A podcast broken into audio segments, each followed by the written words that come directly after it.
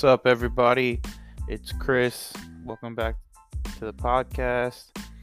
Um, it's episode three, going strong. Pretty excited about all the things and feedback I've heard about the podcast. I appreciate everybody that's listening.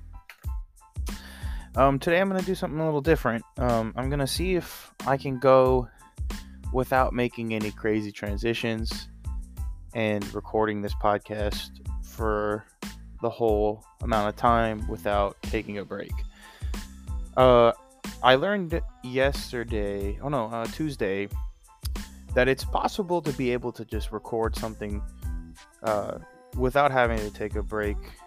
It's just certain things that have to happen behind the scenes, like taking a second to drink water or um, not being so self-conscious about making mistakes as I talk, which happens a lot, you know, um, because with ADHD, which I have in a severe case, it's hard to stay on topic and focus. And a lot of the feedback that I've been getting is that I transition too fastly between segments and that I should maybe stay on topic a little bit longer which I'm okay with, and I appreciate everybody that said something. Um, you may hear clicking in the background uh, from time to time. Um, with this Anchor app, I don't have the ability to take out background noise, but the clicking will be me looking up certain things uh, so that I know that I'm making accurate statements in this podcast. Um, so today's been a pretty crazy day. Um, I'm afforded uh, time off, a little earlier time off of work because of the injury and working back into the flow of everything. Um, I thought that I would record today instead of Friday and maybe drop the episode uh, Friday because everything that's happening right now, and I had already said that I wanted to drop another episode before the playoff games. Um, with uh, you know, there's a bunch of news today that that came out with head coaching. Uh, recently, the Hall of Fame was in announced for MLB, and you know we've got some other things uh, that went down in sports that I feel like I really, really wanted to talk about today, and I was very excited to to to get back on here and record. So one of those things was the head coaching opportunities that were uh, claimed today, I guess. Uh, the hirings that were done by uh, two teams, which was one was the Bears, um, and they hired Matt Eberflus, who was the defensive coordinator for the Colts.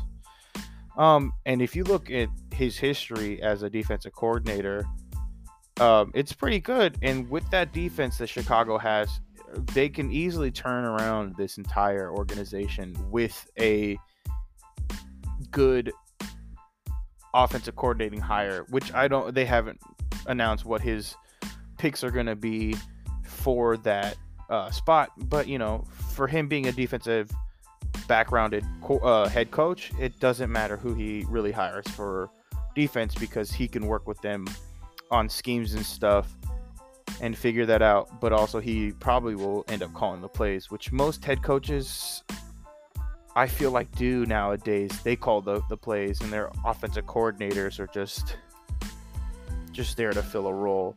Um,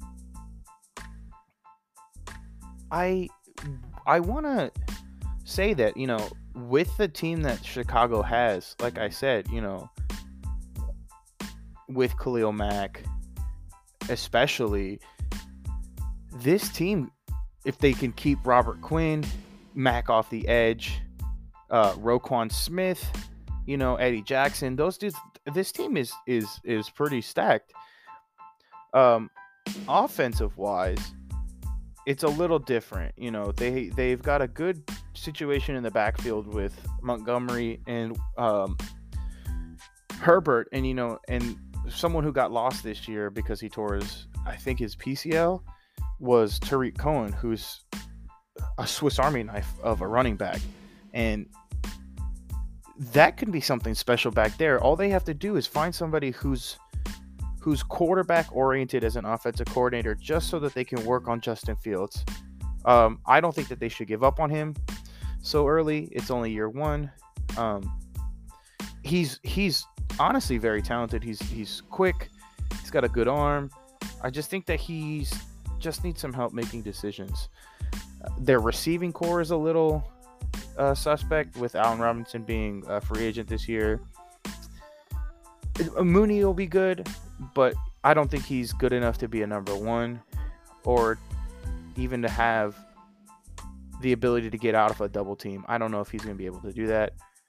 Cole Kmet will be fine. I don't know if he's what they thought he was going to be, but it doesn't matter. You know, this offseason, and again, even the draft is going to be very, very uh, receiver heavy.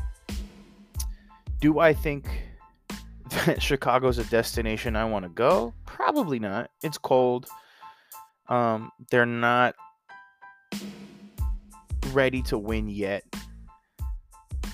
Uh, you know, maybe I shouldn't say that. They they could easily win now if it's just a matter of whether or not they make the right decisions to be able to win now, which focuses on their offense, I think, and maybe a little bit of their secondary. The other head coaching hire that happened today was Denver hiring Nath- Nathaniel Hackett, who was the OC for the Packers. And I don't know much about him uh, as a coach. You know, I haven't really heard about him because Matt LaFleur, who's the Packers head coach, is actually offensive oriented, and I'm pretty sure he calls the plays. Um, did that help Rodgers out in the playoffs? or in his history with LaFleur, no, he hasn't won anything meaningful with uh, that combination. I don't really know if the Packers organization believes in LaFleur. We'll find out this year or this offseason if Rodgers retires and what he's got as a coach without one of the better quarterbacks in the league. Um, and I think a lot of people said the same thing about Bill Belichick because with Bill, he had Brady his whole entire career, and I think that Bill proved it this year with Mac Jones that it's not just Brady; it was also him. Um, with the Denver uh, case, though, here you know here's an interesting team. You trade your best defender in Von Miller to a to a Los Angeles team who's now in contention to go to the Super Bowl. Uh, but you still have Bradley Chubb, who's relatively young, Patrick Surtain, who looks like a top corner in the NFL, Justin Simmons, who's one of the better safeties in the league. Uh, their linebacking core is is is different. You know, I don't really remember who's on the team. Uh, but their offense, man, that offense is a quarterback away from being a contender easily. And let me explain to you why I think that. Because they have Jerry Jeudy, who is an elite receiver, in my opinion, especially route running. Uh, Courtland Sutton, who's underrated, big target, you know, great hands. Do you want to talk about underrated? There's also Tim Patrick, who just signed an extension to the team. Dude, torch Dallas. Um, he's there. Javonte Williams is also there, and that kid looks like he's going to be a stud. Uh, they still have Gordon. I think that Gordon's under contract again, and those two running together was was insane. They had a, they did a really good job of of tag teaming the backfield. Noah Fant is also an another option and a weapon that they have, and I'm, I'm telling you, all they need is one quarterback, and with the ties that he has to Rodgers, uh, he being uh, Hackett, the the new head coach, you know, he could easily persuade Rodgers to come to Denver because of the stuff that he has or the weapons that he has. Um, I think it'll be a very interesting thing to see this team uh, proceed in the future, especially in the offseason, see what they're going to do with the quarterback situation. Bridgewater is good. I don't think that Bridgewater is uh, that great of a starting quarterback. I think he's a decent backup. Drew Lock, on the other hand, uh, tough, right? The guy's tall. He has immeasurables. He throws the ball hard. Um, but he doesn't make the greatest decisions as a quarterback. And I feel like that's, you know, the number one decision of, uh, to have a starting quarterback and be a good starting quarterback is having good decision making. Um, so we'll see what they're going to do about that position. Sorry about the loud noise. It's Buck, my dog, who is drinking water behind me. Um, another interesting thing, and the great news that came out of this is Dan Quinn is coming back to Dallas, which I am a huge fan for because he turned our worst defense into one of the better defenses in the NFL. Uh, a lot of people think that he wasn't that good of a head coach at his time in Atlanta, but the guy took his team to the Super Bowl. I'm pretty sure in his second year, he's got potential to be even better this year with another year under the the defense of the Cowboys and then being able to get more people. And I really hope that this means that he's going to re-sign Gregory and, and get Jayron Kearse and all of those other things. Then, you know, that leaves I think two more positions left or three positions left for head coaching. Minnesota, whose defense looks abysmal, but they've got a decent offense with Cook, Thielen, and Justin Jefferson. I don't care for Kirk Cousins too much. You have Miami, who again is tied to another decent quarterback. Not, I don't think he's great, but Tua, Jalen Waddle, who looks really, really good. Gesicki, who's another good tight end. Um, their running back situation could definitely get better, and their defense is pretty good. You know, they've got two really, really good corners, Byron Jones and Xavier Howard. Uh, and the last team that needs a head coach is the New York Giants.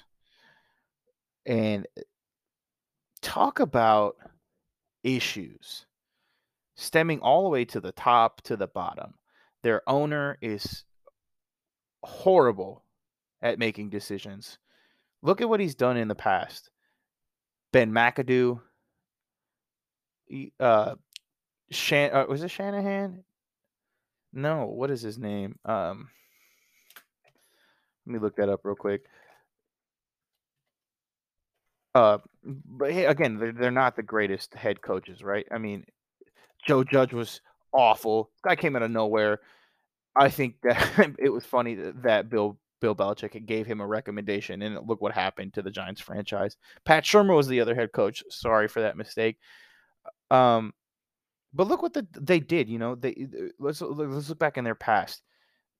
You have Eli Manning, um, which I don't think is a great quarterback. Uh, hot take, and we'll circle back to to hot takes, which I want to I want to like preface this. I know that I'd said earlier that I wanted to stick to subjects, but I want this episode to be about controversy towards the end. Um because there's a lot of things that happened this week and I and a lot of other things I want to talk about that I need to address. Um but we'll go back to the Giants now. I just think that the the Giants have have talent, but they have too many issues. Their offensive line is horrendous. Uh, their receivers never stay healthy. Saquon looked horrible, but that's again, you know, based off of coming off an injury and a terrible O line. Daniel Jones isn't horrible, but the kid's not the answer, and I don't think he's the solution. Their defense took a step back with everything going into it, you know, Bradberry, Logan Ryan, Blake Martinez, who ended up getting hurt, you know, Dexter Lawrence, Leonard Williams. They they have pieces, but they just they took a step back, I feel like, in the coaching department. And their biggest concern, I feel like, is the offense. Do you take a chance on Flores, who doesn't have the the worst track record. He has two two winning seasons in Miami. Don't get me wrong, he's not a bad head coach. There's just some things about he tried to take over and make his own decisions as a head coach and have like a GM role, which I think he's too young in his career to be able to be a GM and head coach, uh, which some teams do. Uh, Belichick does it. He controls his roster and his coaching staff and his uh, play calls and all that other stuff. But it goes well. He also has a track record and a history of winning. Flores, on the other hand, you don't have that yet. He's too it's too early in his career to be able to to give him that kind of control, I think. Um he would be a good hire, but he would have to find a really good OC to to help him out and he'd have to coexist with that person. The um, the options are limited when it comes to that, I think. I don't really know too many offensive coordinators or even offensive assistants that would help that that team. They're looking at at least another 2 or 3 years of rebuild. So let's let's move on from the NFL and talk about something else. That topic is going to be the MLB Hall of Fame. Uh, for those who don't know, the MLB Hall of Fame is based off of uh, a majority vote, and it's on the writers and some other colleagues of theirs that vote on the Hall of Fame. And it seems to be a pretty backwards way of doing it now um, because there are plenty of people who are not in the Hall of Fame that deserve to be in it. Mainly, and the biggest one is Pete Rose. Uh, for those who don't know about Pete Rose, he's one of the greatest hitters that baseball has ever seen, one of the better players to have ever played baseball, but he's not allowed in the Hall of Fame. Um, for the reasons he played and coached at the same time, and it was found out that he gambled on games, but it was never proven that he ever gambled on his own teams, winning or losing and that's the biggest problem right? If you were to be a head coach and say that you you voted or i mean uh gambled on your own team to lose you're obviously going to be leaning towards losing that game so that you win money. It was never proven that he did that but they took it so seriously and and and you know eh, they just turned one of the best players in baseball history into a villain and it's funny now because you can bet on baseball all you want with DraftKings, FanDuel, all of those other apps that you can bet on, and it's not an issue. But for a player to have done it not on his own team is a little is a little fucked up. Um, another player that isn't in the Hall of Fame who lost his eligibility yesterday was Barry Bonds. And this really makes me mad because I think that Barry Bonds pre steroids, and we'll get into that in a second, is a Hall of Famer without all of those those problems. It's insane to me that the person that got in, whose name is David Ortiz, nicknamed Big Papi, huge Red Sox player, is in the Hall of Fame even though he had the same controversy and issues that Barry Bonds did. For those that don't know, um, which I assume is is majority of the people that listen to this, if you if you are listening to this, uh, is that in 2003 there was a report that came out about players using steroids. David Ortiz was on it, Alex Rodriguez was on it, Andy Pettitte, Roger Clemens, Barry Bonds, and a, and a handful of other players. And the, the the names that I named are significant because those players I think deserve to be in the Hall of Fame. Also, if you didn't know, Barry Bonds leads the MLB in in home run. In home runs, he's an amazing hitter.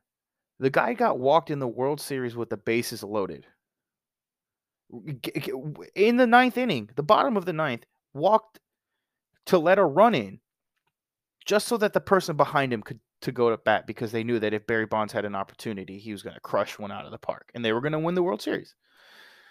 He's he's been walked so many times in so many big moments and and hit so many big home runs that it's insane to me that he didn't even get the opportunity to to, to go in the Hall of Fame based off of a steroid accusation. If David Ortiz was able to get in the Hall of Fame and Barry Bonds isn't, there's something else wrong with it. Um, it turns out that he wasn't the greatest person to the writers, and so it seems like they've soured on their opinion of him, which is bullshit. You know, it should be based off of talent, not how people uh, like act towards reporters. I think that reporting in sports is is good because then people like us know who players are as people, but at the same time it's it's very exploitative in my opinion. And they they capitalize on on emotions a lot of the times and it it kind of sucks for the players, right? So, I don't really know honestly how to feel about about that in terms of is Barry is Barry Bonds deserving of being in the Hall of Fame be, because he's a he's an asshole? No, I don't think that's fair. Moving on from Barry Bonds, Clemens is another person that I think you know, he has obviously some controversy because he was on the steroid list and I'm pretty sure found they people found out that he did it. But he, he insane stats. Great pitcher, you know, and seems to be a stand-up guy. I, I could be wrong. I don't know Roger Clemens as a person, you know, but from whatever I've seen in his in his play and the way he reacts, it didn't seem too bad. Uh, he's got 354 wins, guys, as a f- professional pitcher. 4,672 strikeouts. I don't know why I said 72 so weird. And a 3.12 ERA. And if those who don't know, ERA is earned run average. That is insane. Those are cr- crazy, crazy stats. But yet he's not allowed to be in the Hall of Fame because he was on the roids list, which I think it's stupid because in that era, from the 80s to the 2000s, steroids were prominent in the sport. It just wasn't as stringent testing as it is now. And it's it's just ridiculous that that these guys don't get the opportunity to even like have a chance because it's it's their names are on a list. Um, and that's controversial, right? I mean, I think those two should be in the Hall of Fame easy. Another person that was on the list and deserves to be in the Hall of Fame is Andy Pettitte he didn't, you know, the their criteria for most pitchers is you win 3000 or 300 games and you have like 3000 strikeouts and you're instantly in the Hall of Fame. Pettitte on the other hand only won 256 games. Um and I don't think he I don't think he had that many strikeouts.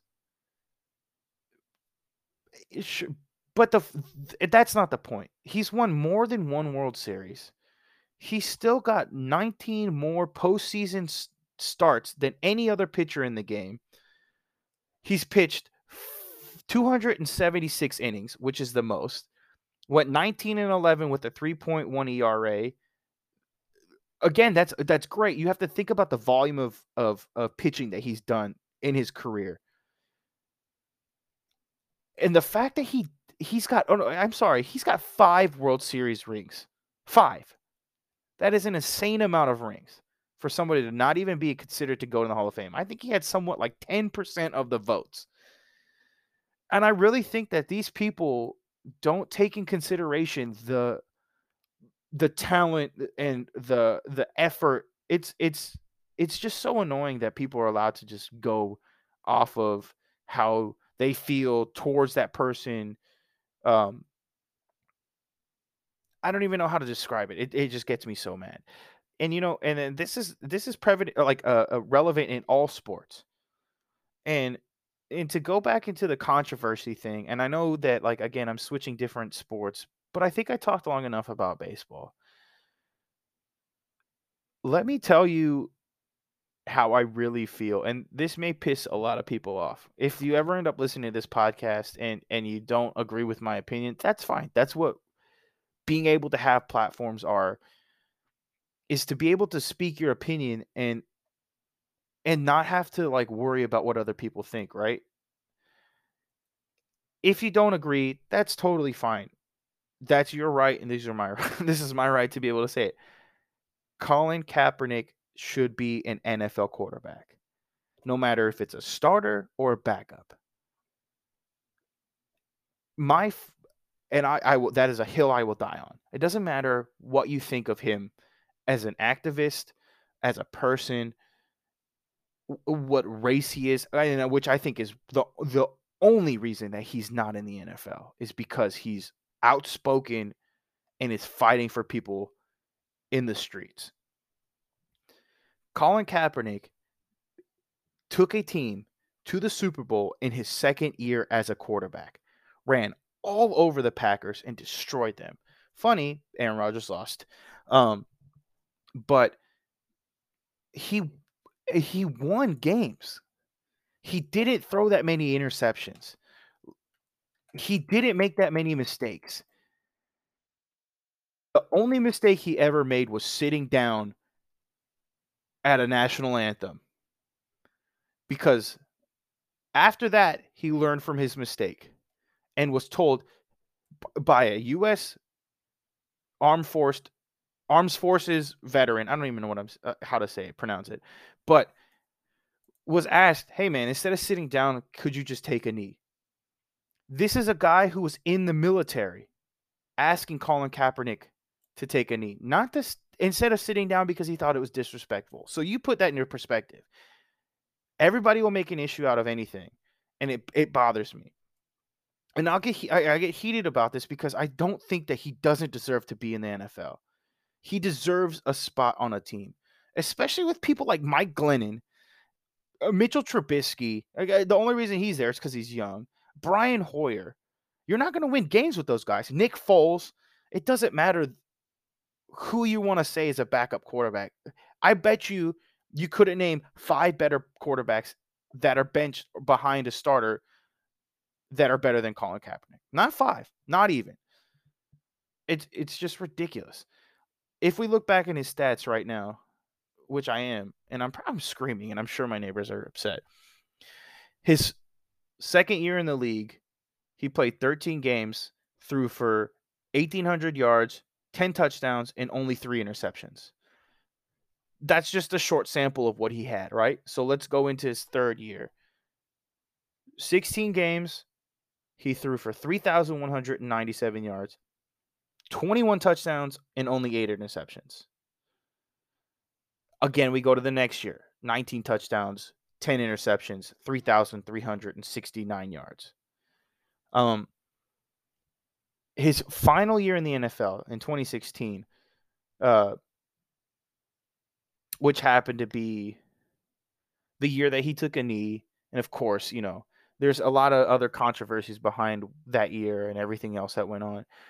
But he threw for 2,241 yards, 16 touchdowns, and only four interceptions. Those those stats alone should ha- have at least given him the opportunity to be able to have a backup role. But the NFL was too cowardly to be able to stand on his side and be like, "Hey, this guy's fighting for something that's right." They they they they were too afraid. Roger Goodell was a big baby and came out and, and, and fought against Colin Kaepernick. And it's it's a huge issue in the NFL. And I I don't want to get too too deep into it. It's it, it would take too much time but I just don't understand how he's not in there. And you might have a different opinion for me and say that oh he wasn't that good of a quarterback, but those stats don't lie. Numbers don't lie. If that's what everybody wants to go based off of, right?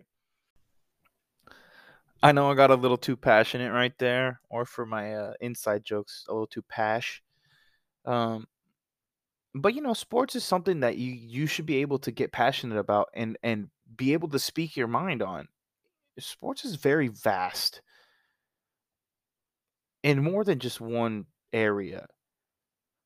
You know, with the times moving on, there's going to be more and more things that are going to be brought up to to light based on race, you know, religion, COVID status, all that kind of stuff that, that that's been brought to light now, you know, with all of these things. And I don't want to get too far into detail about it because that's not what this podcast is about. It's it's it's just here to, you know, to to have a safe space to speak about how I feel about sports.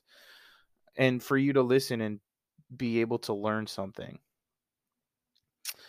I really think to stick on the co- conversation of controversial that I'd like to go through a couple lists of sports and go down the greatest players of all time in that in that respected sport.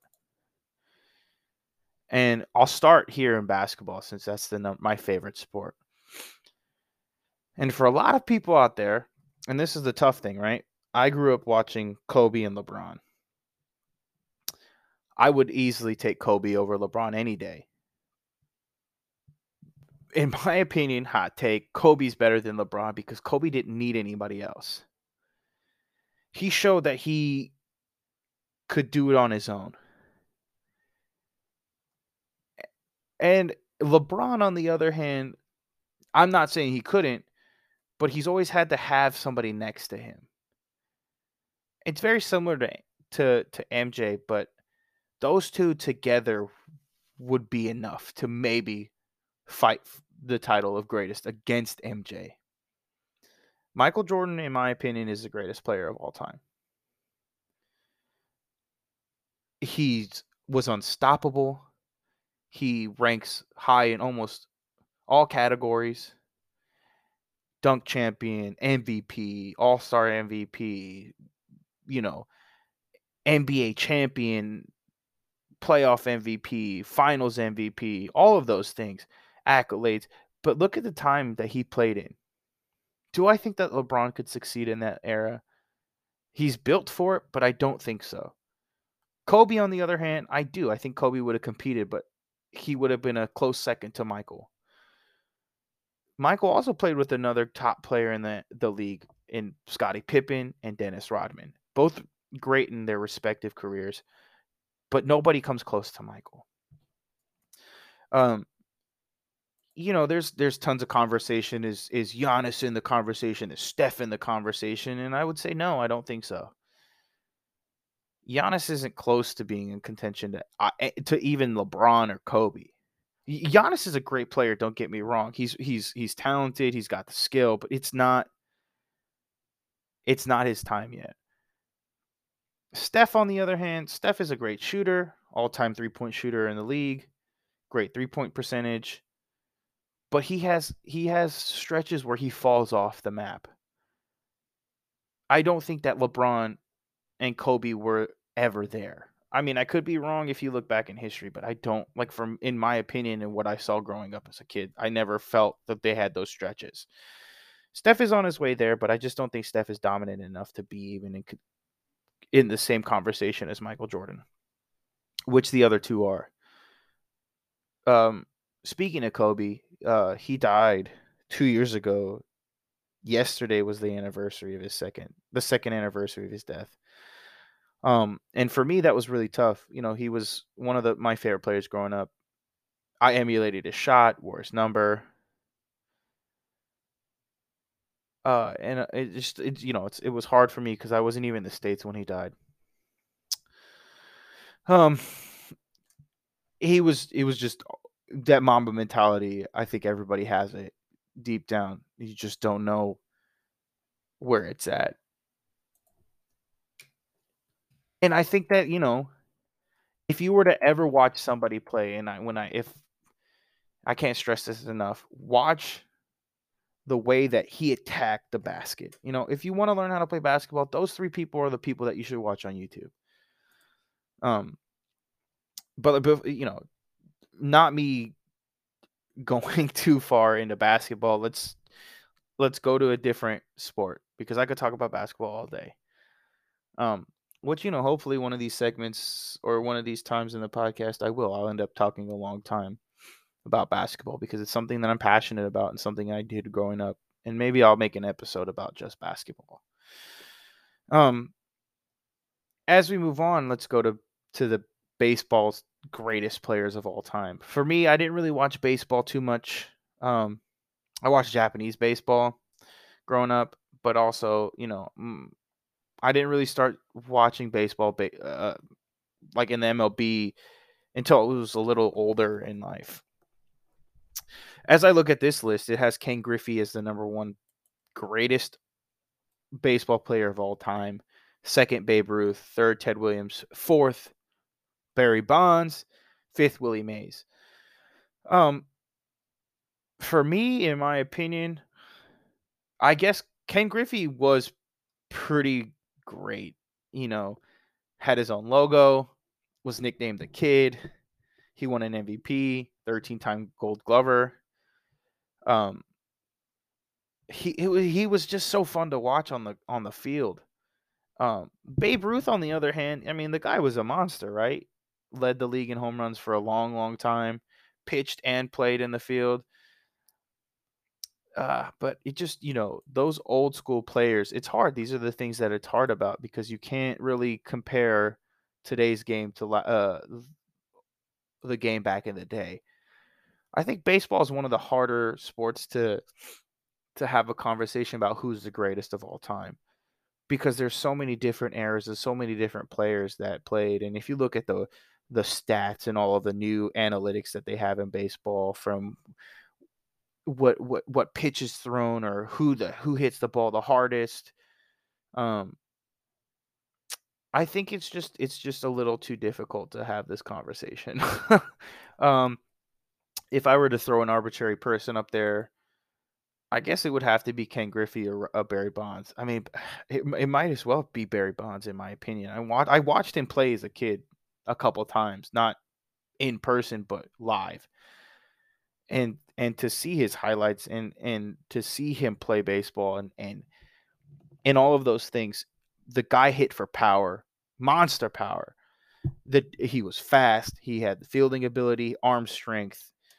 Um, he stole bases. He he made a uh, outfield assists, which is a if a runner is thrown out at the plate, the outfielder assisted that out. You know these things. He he walked. He didn't strike out too much. It, it, it just all of those crazy things. Like he he it's crazy. I mean, let me see if I can see his, find his stats. You know, Barry Bonds is a Hall of Famer, and and it it's crazy to me that he's not allowed to even be up for conversation to be in the Hall of Fame ever again because of the stupid rules and shit like that.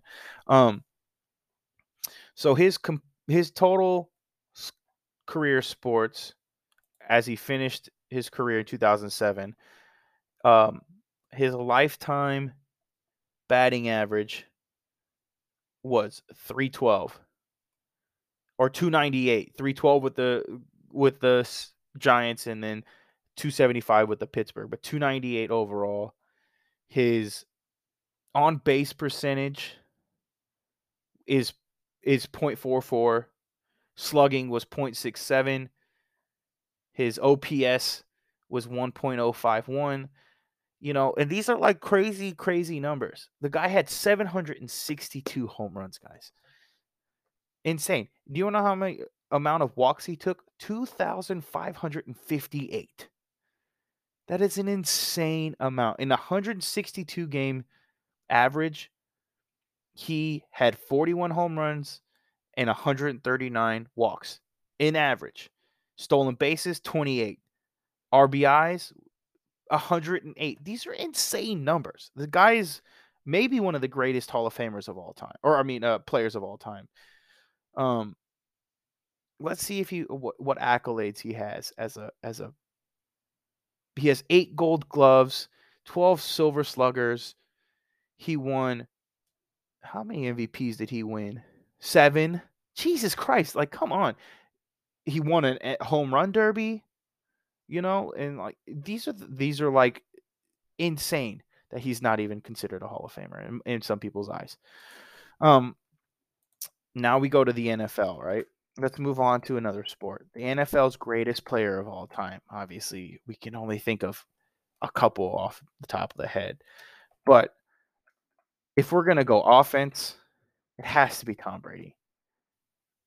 Greatest player of all time. On offense, Tom Brady.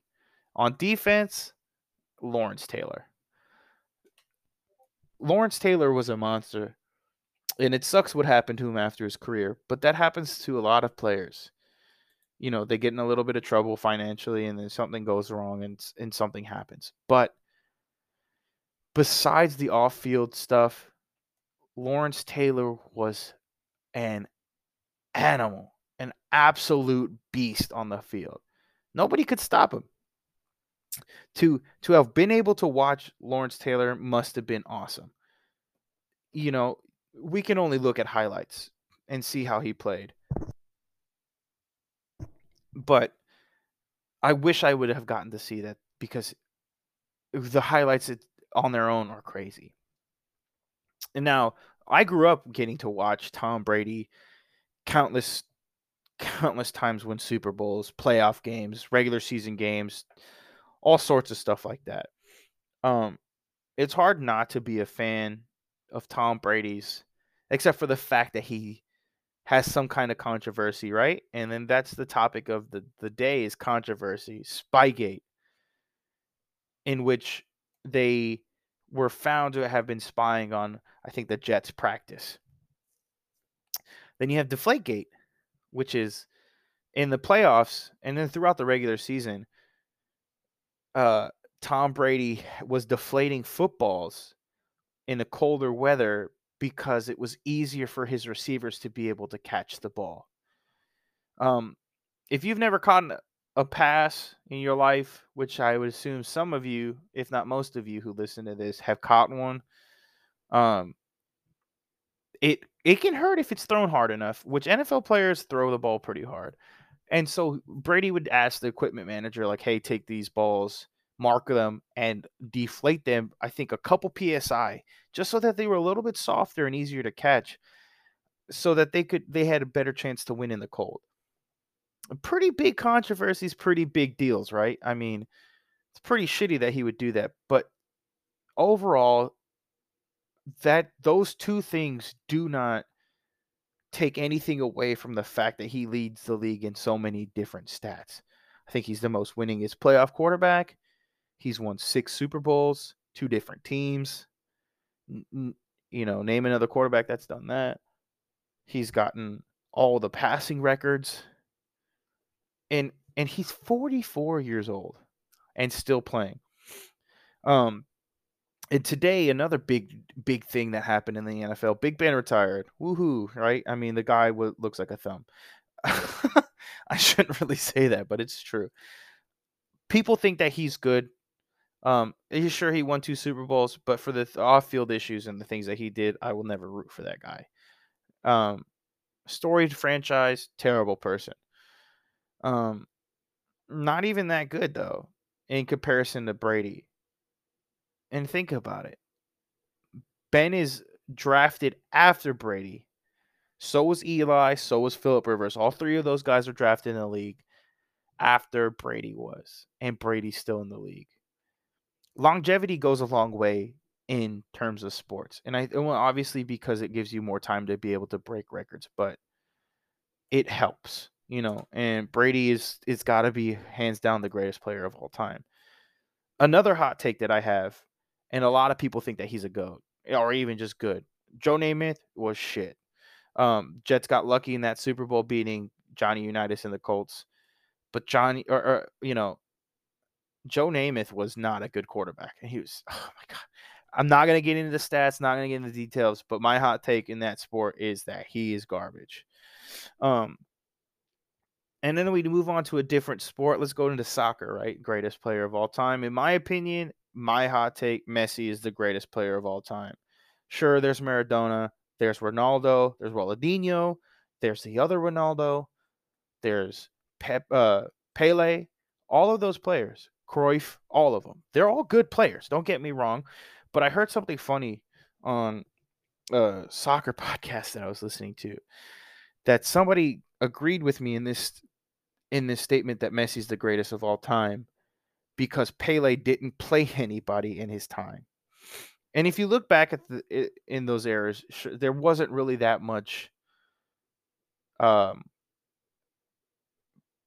uh, media attention and, and, greatness in soccer back then. But now you have so many different players from Ronaldo, you know, Benzema, Mbappe, Haaland, all of those guys, uh, Van Dijk, uh, Manuel Neuer, all the German teams, all of the uh, the Argentina, Brazil, Neymar, all of those guys. There's so many more better players now that could be in the conversation than the players in the past. Maradona was something special. Maradona was really, really good. From all the highlights that was I was able to watch, um, he was he was he was something super special. But I still think, in my opinion, Messi's just is so much better.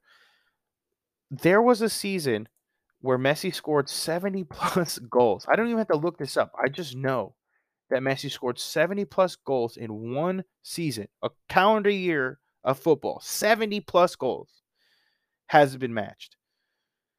Um, you know, and he's gotten the most Ballon d'Ors, which is a Ballon d'Or is the greatest or the best soccer player of the year. It's pretty much the MVP, but it's the MVP of all of soccer. Every league, every person, all of that. Um, so that's my opinion, and that's who I think is the greatest player of all time in soccer. NHL, I don't watch NHL too much, uh, but I think it's Gretzky. You can fight me on that if if I'm wrong. Um, I will gladly listen to your opinions and try and learn more. But all I, from everything I've looked into and had research on, Gretzky was the best. Um, and that's I mean those are the sports that I really pay attention to and and follow the most. If you have a different opinion, you know, let me know.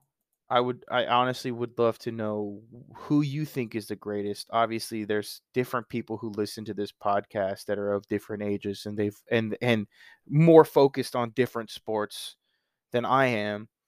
For me, I always try to um to to go around and like, you know, to learn about all sports even though it's hard to. It, it's just it, there's just so much knowledge that is out there that you can learn from this and like there are life lessons that you can also learn from sports. Um i forgot to mention uh the ufc is it's another sport that i i frequently watch every week and in my opinion greatest fighter of all time is my favorite fighter Jon jones um technique ability, title reign, dominance, it's still unquestioned to this day. The guy is a monster. He is hasn't been stopped. There's been one or two fights that have been close, but like besides that, he's just unstoppable. Now, with the off-field issue or the off, yeah, I guess off-field issues, you know, it's it's a big deal. And if I were to have to choose somebody with a less controversial um life, it would be George St. Pierre.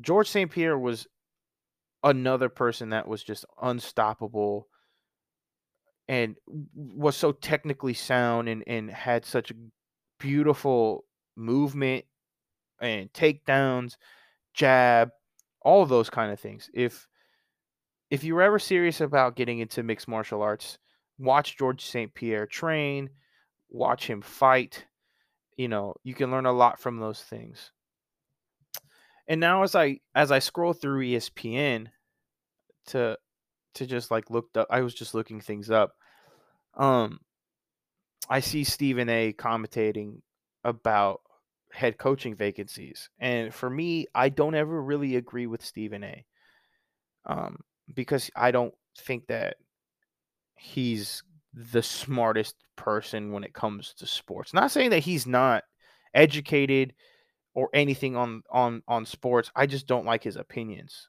Um because they always seems to always somehow go back to Dallas. And that shit just makes me so mad. Especially when he wears his little stupid cowboy hat and smokes a cigar and laughs. But that's not the point. Um he's upset because Eric Bieniemy didn't get a chance to have a head coaching opportunity. Um, and this has been happening for the last two, three years. The reason he's so upset is because two coaches that were hired today were white.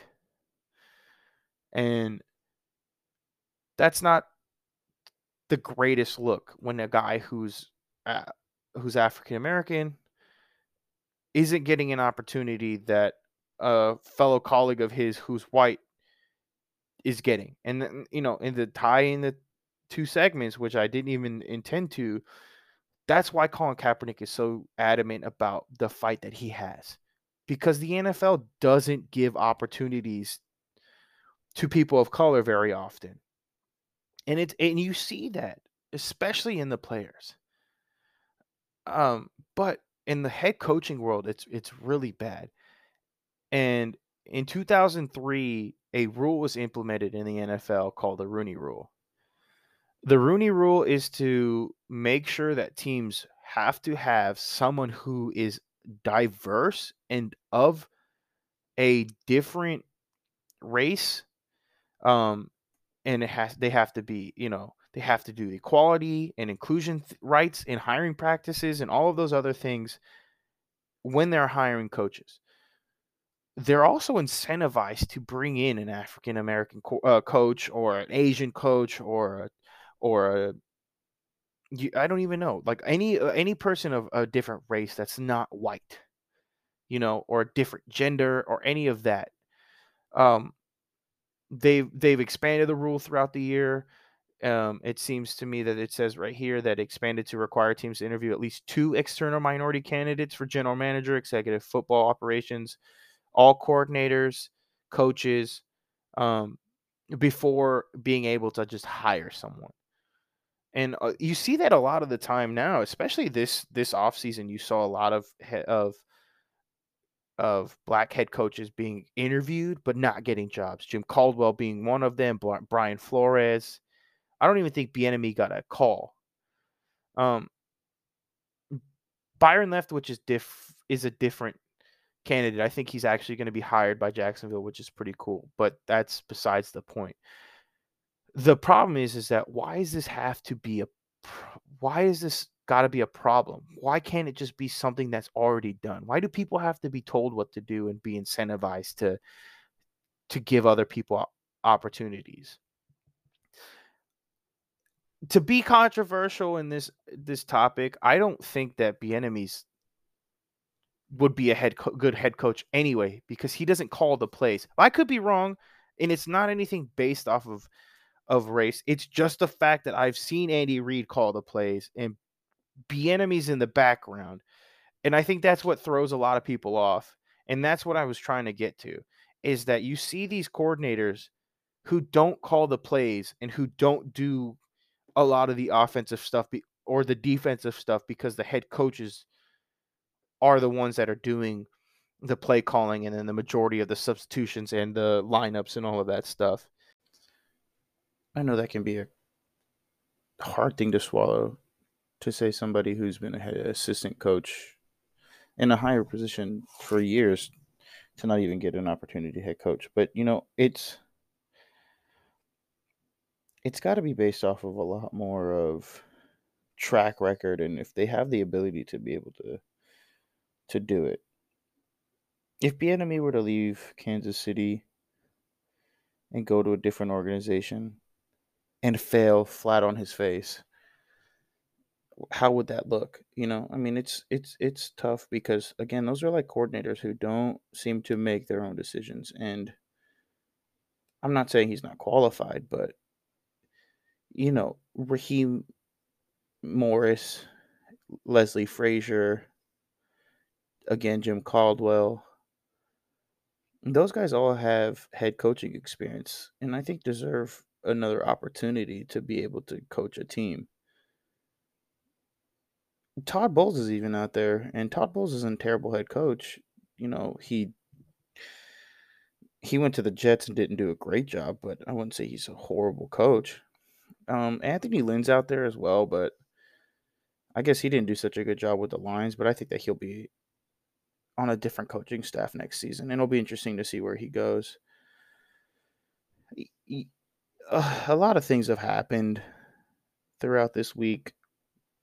A lot of of controversy, and and I'm picking up this last section of the episode on another day, and uh, huge breaking news: Tom Brady's retiring today after such an illustrious career, seven-time Super Bowl champ, five-time Super Bowl MVP.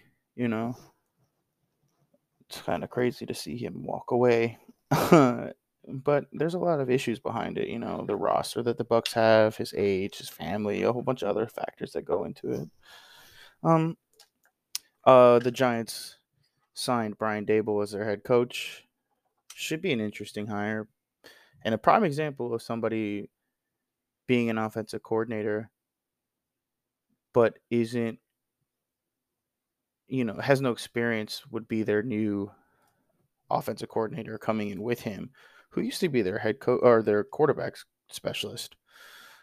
It should be an interesting dynamic and an interesting team now that they have an offensive minded head coach and we'll see what happens, you know. Um, that team like I said earlier has a lot of issues, but they can be solved with the right decisions. Um I forgot a couple teams listening back to the podcast the Raiders also have a head coaching vacancy, and now they're talking uh to Josh McDaniels, which would be interesting. You know, he had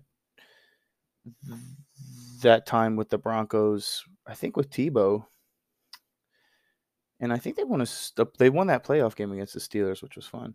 Um, he's had his ups and downs as a coach, and also had that weird coaching decision where he joined the Colts but then quit and then didn't join the Colts because he wanted to go back to the Patriots.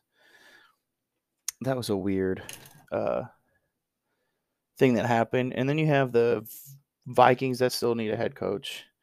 The Saints now need a new head coach with Sean Payton stepping down. But they're speaking to Flores. And it and that should be interesting. You know, that defense isn't terrible, but their offense is it's in a weird spot with Jameis being hurt and then the re-signing Taysom Hill to that huge extension. Uh, I think the Raiders should stick with the guy that they had this year. He didn't do a horrible job. You know, took him to the playoffs after all of the controversy of Jon Gruden, Henry Ruggs, David Arnette. That organization just has such big, big issues when it comes to like being in the spotlight for for things that they shouldn't be doing. Um, you know, I I feel like we've we've discussed a lot of topics today, and and this this kind of format might suit this podcast a little bit better. Me being able to just keep talking without having to continuously stop and take breaks and stuff like that. It kind of felt smoother in my opinion. Um so with that being said, you know, we'll end on the on a couple points. Barry Bonds, hundred percent is a Hall of Famer. Pete Rose, hundred percent Hall of Famer.